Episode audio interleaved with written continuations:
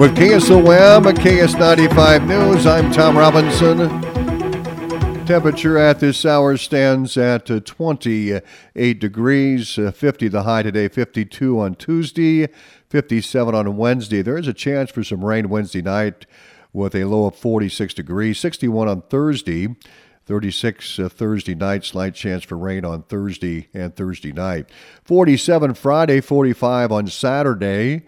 Saturday night, 26, chance for some snow, and Sunday, high of 40 degrees.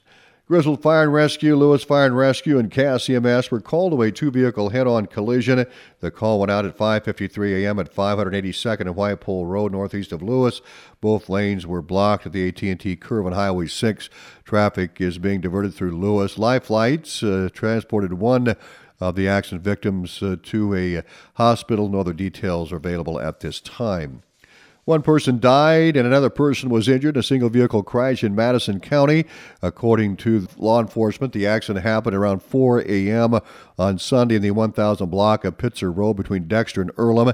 A passenger in the car, identified as 42 year old Jonathan Taylor, died in the crash.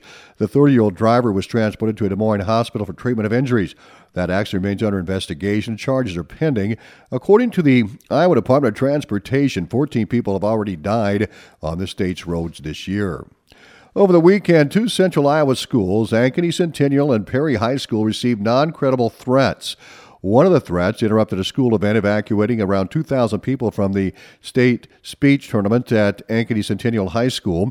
The police were notified of a social media post suggesting the presence of a bomb within the school, but after investigation, the threat was deemed non credible. Perry High School also received reports of threats, which police have investigated and found to be non credible. The school district has posted police officers in all Perry schools as a precautionary measure and to ensure the safety of students and staff. Darren Scott Learcamp, convicted of intimidation with a dangerous weapon in Greene County, failed to report back to the Fort Dodge Residential Center as required yesterday.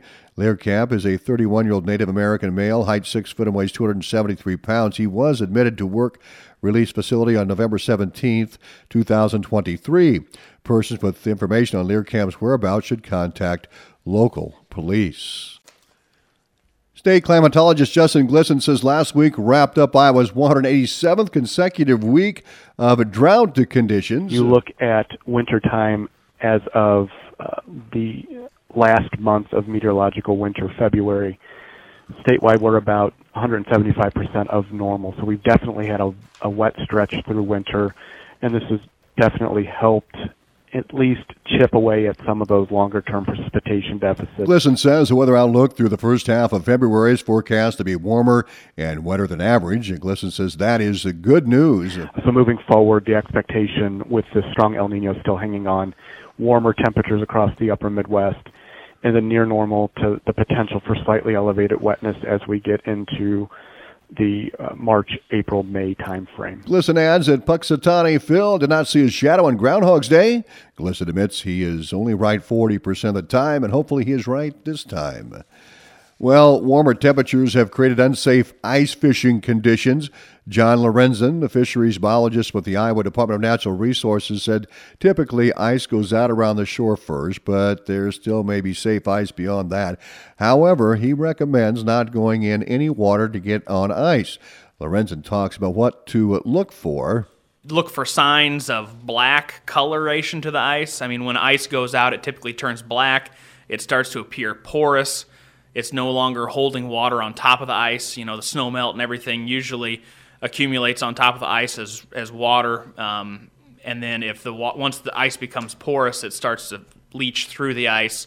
Um, so those are some signs to look for. Lorenzen said different lakes and ponds go out at different rates since they have different watershed sizes. So be careful. He said if you are on one water body that has safe ice, that doesn't mean the next lake you go in is going to be safe.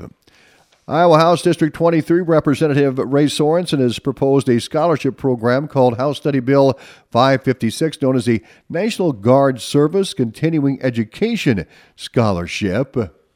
We have a National Guard scholarship bill, and it uh, would create a new scholarship program, and uh, I believe it's it's more that, that can be used at more continuing education programs beyond just the four year university option because there's already one that, that exists for that. But uh, they would be able to use the, the scholarship at non-traditional continuing education plans, um, you know, that are becoming more and more popular, especially at community colleges. And that, that to me uh, reflects a lot more of our rural Iowa National Guard members, and so I think that's that's one of the another important bill that's out there.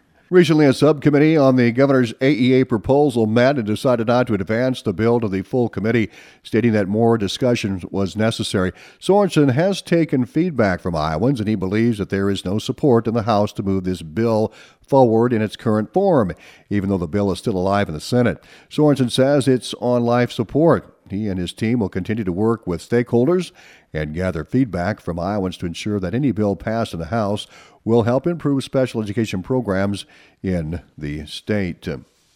The Tax Relief for American Families and Workers Act restores tax provisions left out of the 2017 tax reform efforts. American Farm Bureau Federation Government Affairs Director Dustin Shears says the legislation includes provisions that benefit farmers and ranchers the biggest of which is 100% expensing or bonus depreciation, which allows you to immediately write off investments into your business when you purchase equipment or build infrastructure. It's probably one of the most pro growth policies that we can put in the tax code, and farmers lost the ability to buy new equipment under 1031 like kind exchanges in the 2017 tax reform. Shears says it's important lawmakers make the fix now ahead of the 2025 tax cliff.